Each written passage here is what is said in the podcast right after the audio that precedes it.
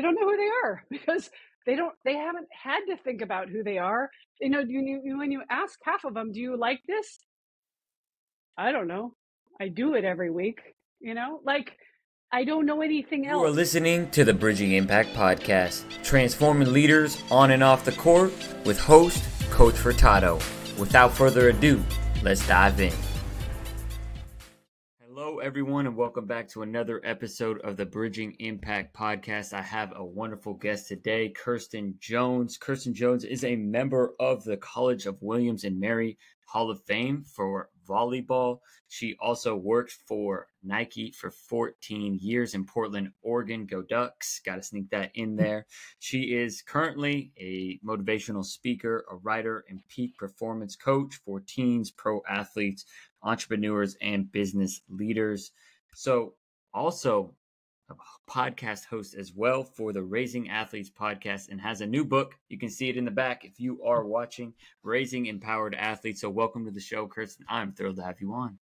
Thank you, Coach. I'm so happy to be here. Excited to share, like minded, share ideas. It's fun. There we go. So let's dive right in. Um, we always give the nice, easy softball question How have sports made an impact on your life? So I grew up in the Northwest as well. You went to college there, but I, I grew up in Missoula, Montana, played every sport under the sun, um, as we did back in the 70s. I'm a kid of the 70s and 80s. Um, and then got recruited for one sport, well, mostly one sport, basketball, but had got introduced to volleyball in, in high school is when I first started playing it. And tried out for the junior national team and the San Diego State assistant coach happened to be there. And so I showed I chased her down the runway at the Denver airport and said, You should you should recruit me. Um, and she said, Okay, you can walk on. Um, and so I walked on to San Diego State. My parents thankfully supported that idea, even though I had had a full ride offer to go to Montana and play basketball and volleyball. But luckily, had very supportive parents who said, "If that's what you want to do, go for it." Um, got to San Diego State, ended up working into a full ride, but um, but didn't have a great fit, didn't have a great connection, had never met the head coach, had never met the team, had never been to the campus. Shocker, it wasn't a good fit. Um, but then ended up transferring to William and Mary in Virginia. My older sister had gone to UVA. Um, and ended up having the most amazing experience at William and Mary, still D1, still playing top 25 volleyball um, but got a phenomenal education. Played for a woman who was in my wedding, who I still speak to on a weekly basis, um, and it kind of I think set the the the tone for what I really wanted to do. I didn't know at the time, but ended up moving to Eastern Europe. Um, kind of wandered in the Eastern European desert for a couple years before I found Nike, um, and met uh, this cute guy from Eugene, Oregon, in an Irish pub. Hey and we said, "Hey, what do we want to do?" And said, "I want to work for Nike." And he, I said, "So do I." So I moved to Vienna, Austria, and started there. And 15 years in Vienna, Stockholm, Amsterdam, and ultimately world headquarters. Um, and my last, or one of my last jobs at Nike was basically creating an internal MBA where we got design, development, product marketing, all the way from the most senior leaders at Nike all the way to the you know ground floor uh, in global footwear and teaching them how do we come up with how do we you know basically what you do on the court which is teamwork ideation collaboration. How do we come up with good ideas? How do we get to great products? And this cl- course actually created a few um, amazing products out of it just by the the epiphanies that people had in the class. So it was when I was teaching that that I was like, ooh, this is really fun. I love helping people figure out what's getting in their way, what's holding them back, and how they can help themselves. And I think we all have limiting beliefs. We all have things that are become our Achilles heels. And if we can name it to tame it and figure it out, then we can move forward. And so that was kind of the the groundwork for what I'm doing now, which I ended up getting certified through Tony Robbins in life coaching. And for the last eight years have been working with parents and their athletes and in the last five years now have the podcast with Susie Walton, uh, Luke Walton's mom, and Bill Walton's ex-wife, uh, where we talk to coaches and athletes and and parents and authors about everything youth sports and the twenty billion dollar business that it is right now, and how crazy it's gotten um, to try to support your kid because I believe most parents I think all parents want to do what's best for their kid. Nobody's setting out to screw their child up. They're all doing the best they can with what they have from where they are, which I'm leading into the book, but that's the book I did, I chose to write, which is the one that I wanted to read when when I was my kids were little. Mine are now almost 23, 20 and 17. But when I was at Nike and I'm raising my own athletes and I'm looking around at all these Nike people and everybody hands you what to expect when you're expecting when you get pregnant and you get so excited as a as a you know parent parent because you're like, "Oh, I know exactly what to do." And then you get to kick and chase or T-ball or and you're looking around and these parents are going, "Well, you're not going to do this rec thing, are you? Right? You're going to do club." Like, "Oh, we have a coach and we're going to Sweden this summer." and you're like, "He's 5." and yet you feel FOMO. You feel like I'm doing it wrong already. I'm going to be way behind. My kid's going to not keep up. And that's when the race to nowhere starts.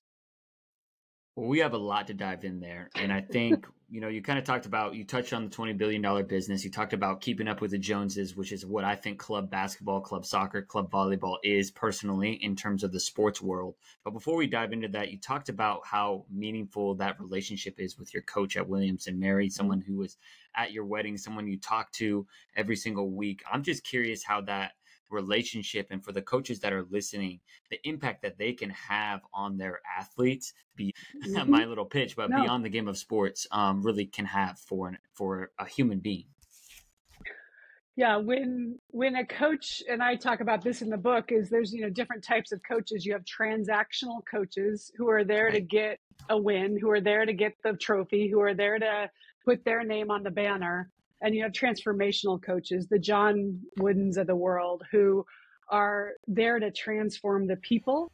And by transforming the people, the results follow. And my coach, Debbie Hill, was a transformational coach. She cared far more about me as a person than she did whether what, whether we won matches. And as an outcome of her investing in me as a person and everything that I was going through, um, in fact, we would have check-ins for 20 minutes, and, and, it got to the point where we were kind of like, "All right, enough with the talking." But she was so invested in the people that it was far more important for her that everybody felt heard and seen. That that's what allowed for the the playing to happen on the court free, and you you didn't play with fear, you didn't play with. And I see now, including my two sons, playing for coaches who only care about the win and what you see is the internal angst and the anxiety and the overwhelm and the depression and the and a lot of it is unwarranted. I know the coach doesn't feel that way but just because they don't lead with investing in the in the child or now the teen or college student first then you don't get the results that you want. That's so important and that's something i talk about all the time. So a crash course. Give me to what what is a transformational coach? What is it what do their practices look like? What do their games you know their pre games or their post game look like in comparison to let's say a transactional coach? Well transactional coaches i mean mine. I'm the leader. I'm going to tell you what to do. You're going to respond to what i ask to do. I'm going to say jump and you're going to say how high.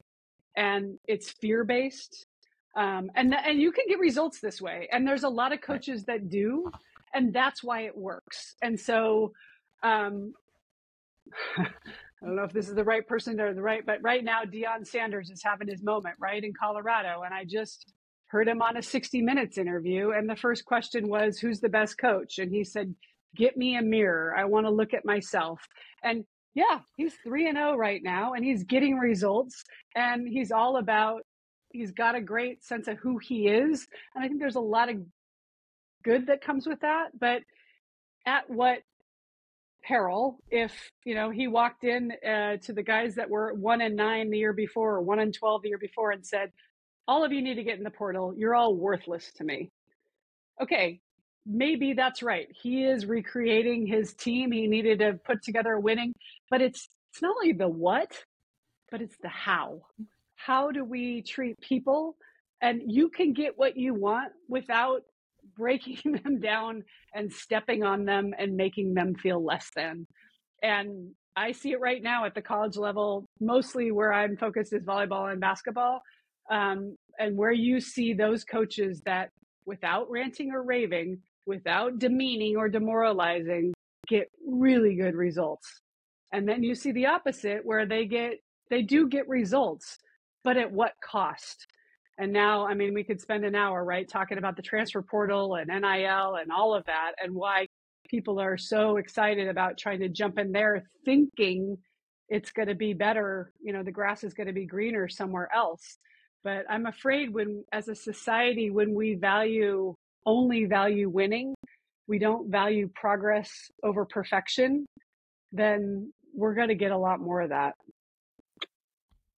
I 100% agree. And I think this is a great opportunity to kind of dive into the youth side of things that you were touching on in the beginning of your points, because that's what club club sports are all about winning, right? In in general, there are, you know, I'm not, I don't know what the percentage there there are programs, right? Like like we were talking about before we hopped on here that are development focused, but in general, the the kind of youth sports system that is designed today is designed to win, right? But that's for professional athletes, right? That are entertaining us and obviously collegiate sports. And there's a lot of money involved, right? You talked about it's a $20 billion business now. So can you talk about where we are right now in the state of youth sports and how we got here? Yeah. So thank you. That's a, you know, that's the tee up to my book, quite honestly, which was if you look back at history, and I just did a deep dive when I started to t- think about how am I going to frame this up you look back in the 60s and 70s, about 24% of women worked outside of the home. So you had single income families. By the time we get to the 70s and 80s, that number's doubled. So now we have a twice the amount of money, the the expendable income for parents to spend, but B, we need something for these kids to do because mom isn't home, dad isn't home. So sending them outside to play in the street until the lights go out worked for a while, but in the late 70s, Adam Walsh is ab- abducted. And on the news, 38 million people turn tune in live to hear about him being abducted, abducted and killed. And now we're being told as a society, it's not safe. You can't just send your kids out into the street and feel like they're going to be okay. well that really is a misnomer, and in fact, less than 1% of any abduction happens by somebody that you don't know, that's what society started hearing. At the same time, again, late 70s, early 80s, America's kids are stupid. We're falling behind. There's this all of a sudden this concern that we're not keeping up academically either. So you have parents that are not available but have more money. Um, oh, oh, and we need our kids to, you know, we're we're going to be losing as an as an industrial industrialized nation. And then 1979 ESPN comes online, right? So now I can turn on the TV and at any time I can see Tiger Woods or Nadia Comaneci or Wayne Gretzky or Andre Agassi and the 10,000 hour rule. You know, in the mid 80s, late early 90s, you hear Malcolm Gladwell talk about um, Anders uh, Ericsson's work, which is if I put 10,000 hours into anything, you too can raise a prodigy.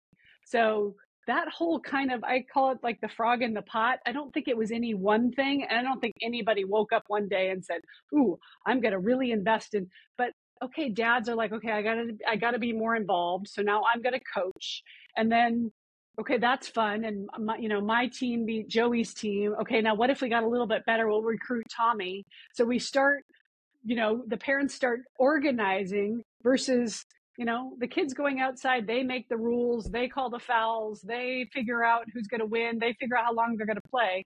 Now parent led organization ha- happens with all the sports. I mean i had a client the other day saying her 10 year old um, she's a surfer she's a really good surfer and she goes so i took her to the skate park and my she says my daughter takes off her helmet and looks at me and she goes and she goes well you're going to try it? She goes oh I, I can't do this i've i've never had lessons before you know, so we've gotten away from where kids just would try things just to see what would happen to now everything has to be organized and you have to sign up for a lesson and you have to have a coach and you have to and and that's what's kind of been this evolution to where we are signing them up for kick and chase at three. You know, we are doing in school, we're doing not kindergarten isn't good enough. We're doing PK and TK and like out of the womb, we've got them on a curriculum path academically and sports wise and what it's leading to is you know drone helicopter pick your metaphor you know parenting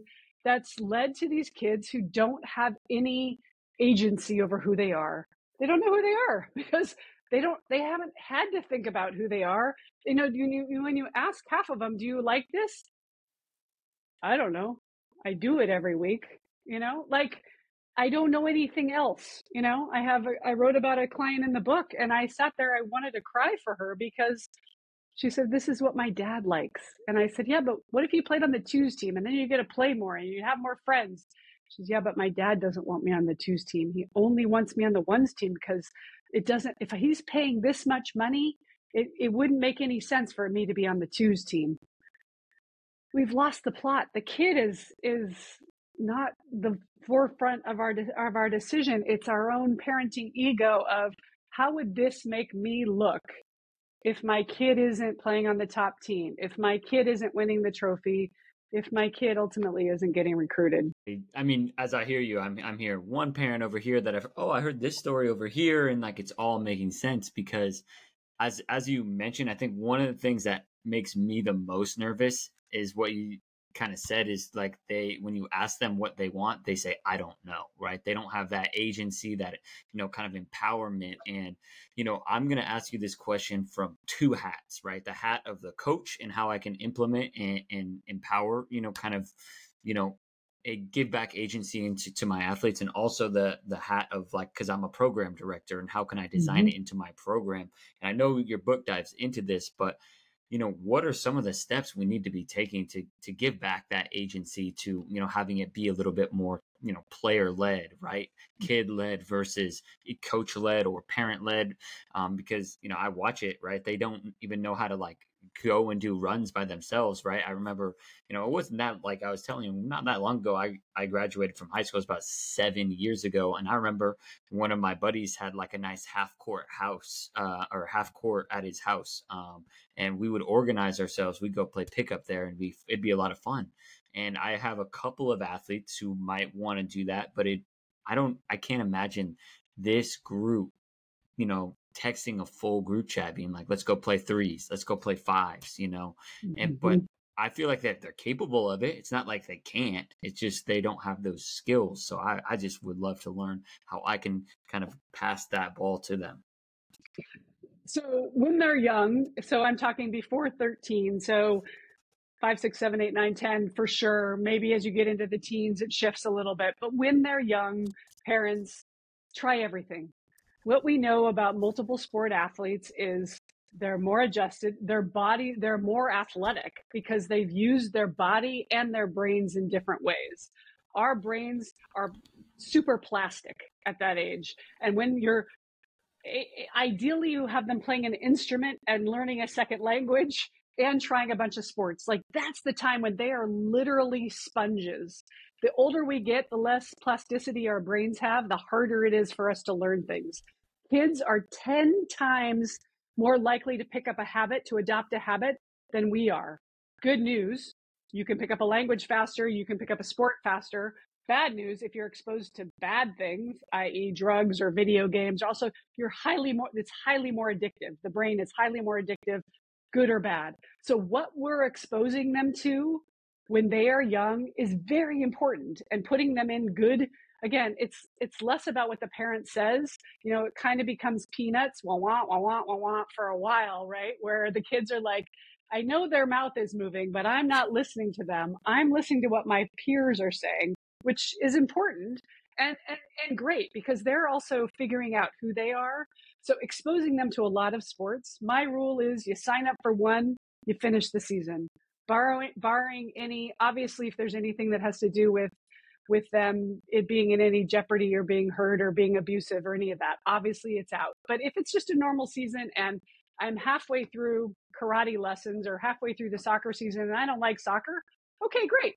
That's good to know. Finish the last six weeks and then we'll pivot.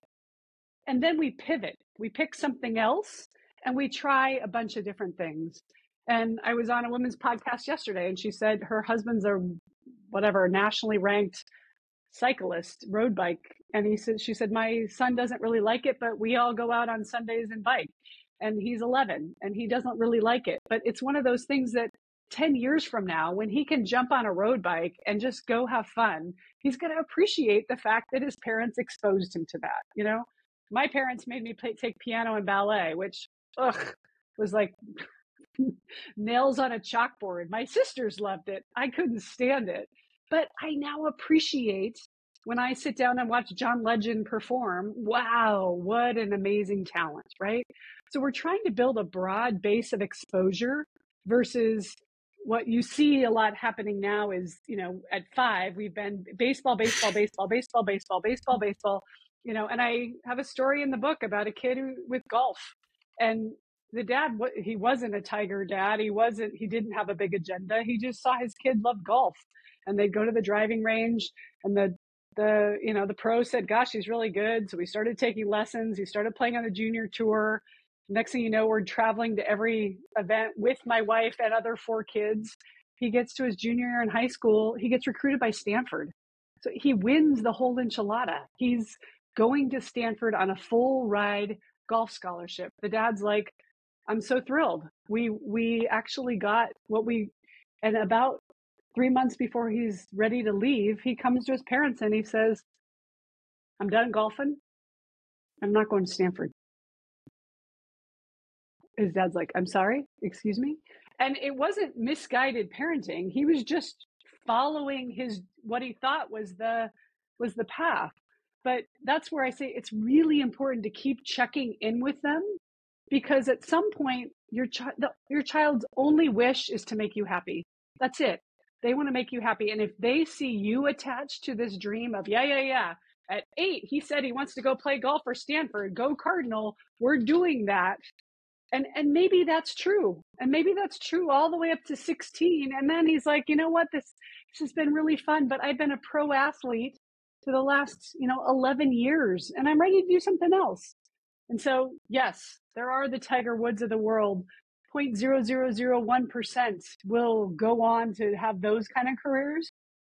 But parents who truly care about raising an empowered athlete, a kid with agency, somebody who's going to take everything they learned from golf and now apply it to you know architecture or industrial engineering or whatever their next venture is like that's the win that's the opportunity versus saying we're all in and we we've got to ride this all the way to Sunday night football or whatever the vision is. Right. That that's exactly the the forefront, right? We have this vision and this is who they're going to be, but I actually think most of their thinking or not not thinking, but you know, decision making is short-sighted, right? You know, we talked about right before we came on, 70% of athletes quit sports by 13, right?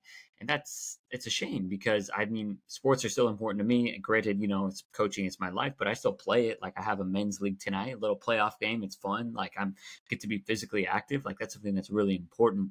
Um, and so, can you talk about how exploring in that range actually helps like their longevity with whichever sport they pick, or whether it's piano or guitar? You know, like having that broad and like being a kid and like I don't know rest, right? I think I, I feel like it might just be a cultural thing too in terms of like mm-hmm. specialization and you know working until you know, our, our, feet fall off or whatever saying you want to talk about. Um, can you just talk about how, you know, we should really focus on having them just play through, through high school, not necessarily always, you know, play to, right, be Tiger Woods or whoever may be. It was in the mid 70s that Tommy John had, he was oh, a pro gosh. baseball player that had the elbow industry. He was the first one ever in the 1970s to need to have this ligament repaired. Now, parents, now there are doctors that only focus on that for teenagers. Teenagers go in and opt to have that surgery because they found that it actually makes them better pitchers. so we're doing pitch counts, we're doing projecting. You know, there's a kid on the cover of SI a couple of years ago who who's I think at the time was 11 and projected to be the next, you know what, he hasn't even hit puberty yet. You don't know what's going to happen when puberty kicks in. And yes, he may grow into be six five, and yes, it may all work out. But you're putting a lot of eggs and pressure in a basket that it, there's so much to be determined. So to your point, overuse, injury, mental burnout. I mean, even back in my day, which, okay, I'm 53, but I remember having not played volleyball much in high school because it wasn't a sanctioned sport. We didn't have a club team, we didn't have club sports. So uh, we just played whatever sport was in season. But so I wasn't a great volleyball player, but I had played all the other sports. But all of my teammates who had played 12 months a year of club volleyball were burned out. They were good athletes, but most of them said, ugh, I'm like, I mean, they, they weren't, to your point, they didn't want to just go play pickup because it's fun. They were like, okay, it's a job. I'm getting my education paid for. Check. And that's where we've lost the plot. We've lost this idea that kids, in fact, there's an app now that you can do pickup soccer. Maybe you can do it with basketball too. And I have a friend whose son's in New York and he's in college and he, you can find a meetup and go play pickup soccer. And like, that's brilliant because it's not about the trophy. It's not about getting into a certain league. It's just about having fun because they truly enjoy the physical movement. And that's what we know when when our kids stay active from 13 to 23 less anxiety less depression better health less overwhelm they're going to be in a better they're going to pick better relationships so it's it's not about what we think we think we're signing up for at the beginning it's about kind of like I, I like to think of it if you do that exercise where like pretend you're 80 or 90 years old and look back on your life and say what mattered most to you and what you think is going to matter most was we won the state championship. Yes, that was fun, but it was the teammates that I made. It was that learning how to lose. It was learning how to win. It was, you know, getting kicked off that team, not playing. I mean, I've been the parent on the bench where my kid was the star, and I've been my the one where my kid was the only one who did not play at the travel tournament that we flew 10 hours to get to, right?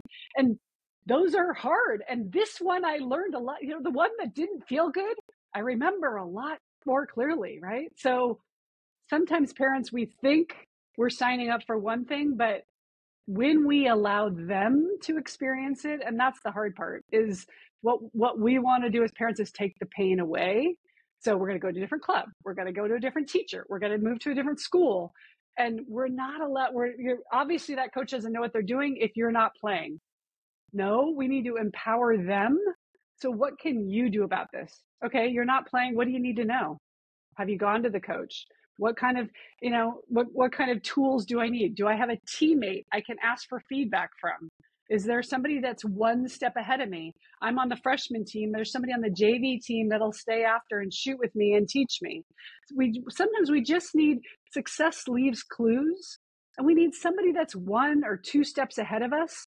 We don't need a 50 year old. We just need somebody that's you know, again, maybe on the varsity. I remember my son when he was a freshman at Loyola, and there was a big star who was the senior who was going on to Harvard, and he was shooting at the other end of the court. And my son came home like his tail was wagging so hard. And I said, What happened? He goes, Henry came all the way from the other end of the court and asked if he could shoot with me. Like, he still talks about that. Like, those kind of things. So if you're on the on the lower end of it, ask for help if you're one of the people that's been doing it, give back. And that's how you're going to grow the game. And you're going to change somebody's lives. And there's going to be a kid that's going to be talking about what you thought was like a no big deal. I just went down and shot with him.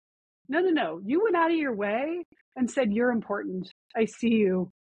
And I want you, I want it, I want you to feel seen. And, you know, again, it's, it's amazing and that's one of the most important things is like we all want to just be seen as people right? And we want to make sure that we are a valued member of the team of society of our community right? Which is a big reason right? Social media has blown up and we get all this attention. If we promote our athletes from the ages of seven and eight oh they're going to be so good this and that and i'd love to dive into kind of the club topic just because mm-hmm. i was in that world for a little bit you know you coach nine and ten year old girls for for club volley or not club volley but, but, but for volleyball and yeah. I just feel I feel like yep. club is it's keeping up with the Joneses.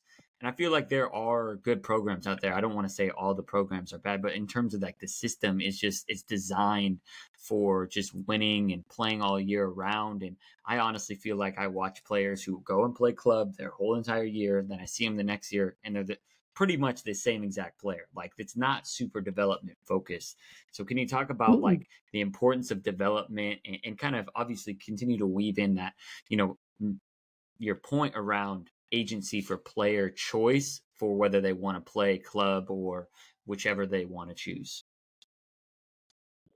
Sorry, I don't think I fully asked, answered your question before, too. But to your point around making choices and what we're finding here, I was just at a, I got invited to, they're getting already getting ready for LA 2028 Olympics. And so they did a right. women's, women in sport and supporting women. And the, the head of the U.S. Olympic Committee, uh, Kathy Carter, spoke about they've actually given, I think, $300,000 back to youth sports because everything has become pay to play.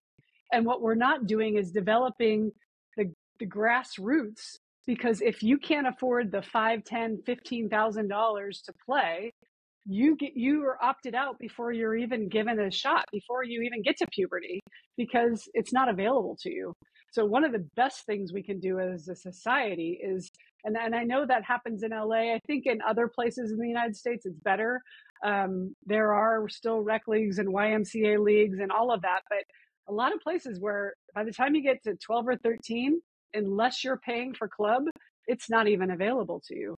But yeah, I, unfortunately, the club system has become, they're trying to make money. So all of it is about rev- revenue generation. That comes when we win.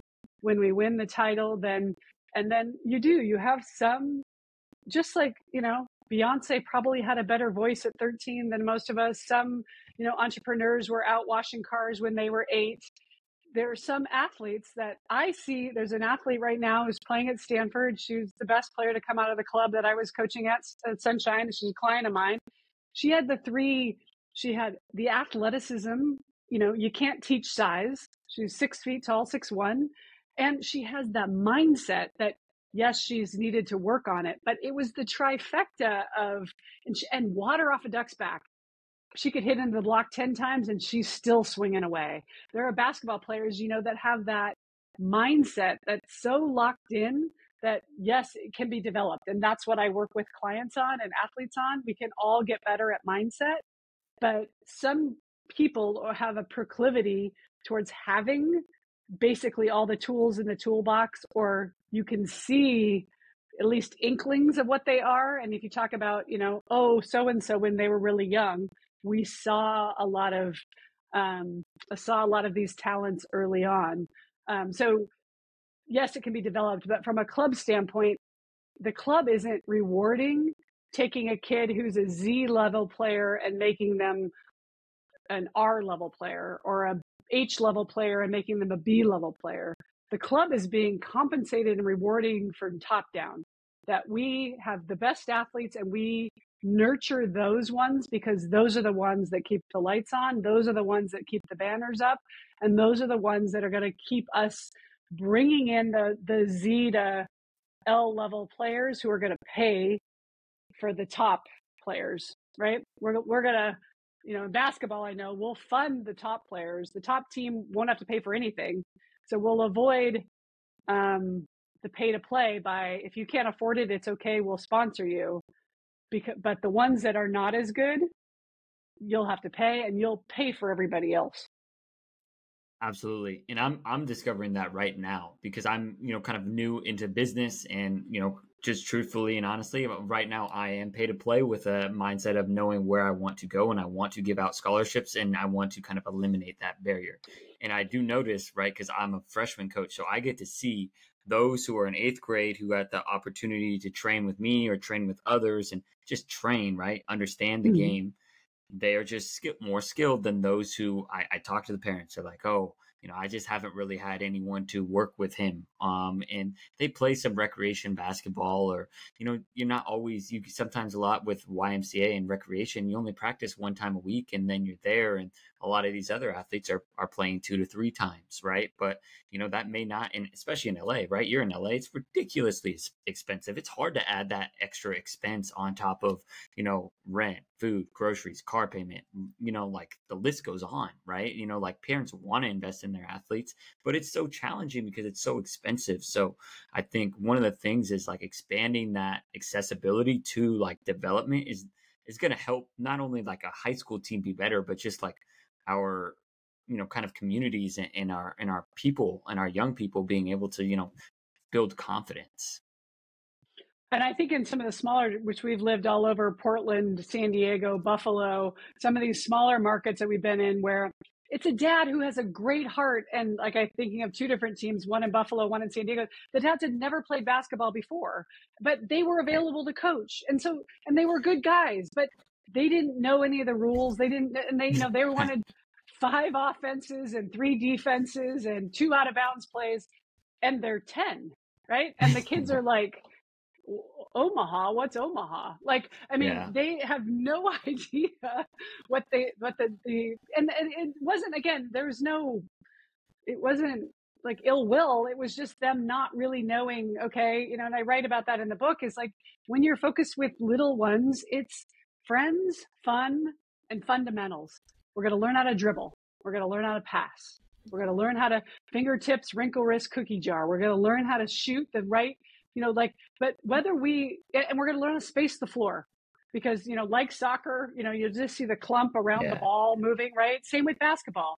Wherever the, the ball is, that's where the kids are. Just teaching them how to space out is a win.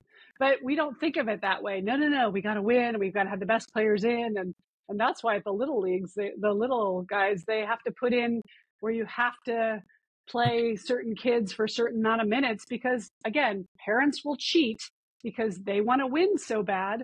I mean, I have actually a story in the book too about for soccer, and the kid got a red card, and the parents made the kid who didn't get a play at all switch jerseys with the kid who got the red card so that the kid with the red card could play.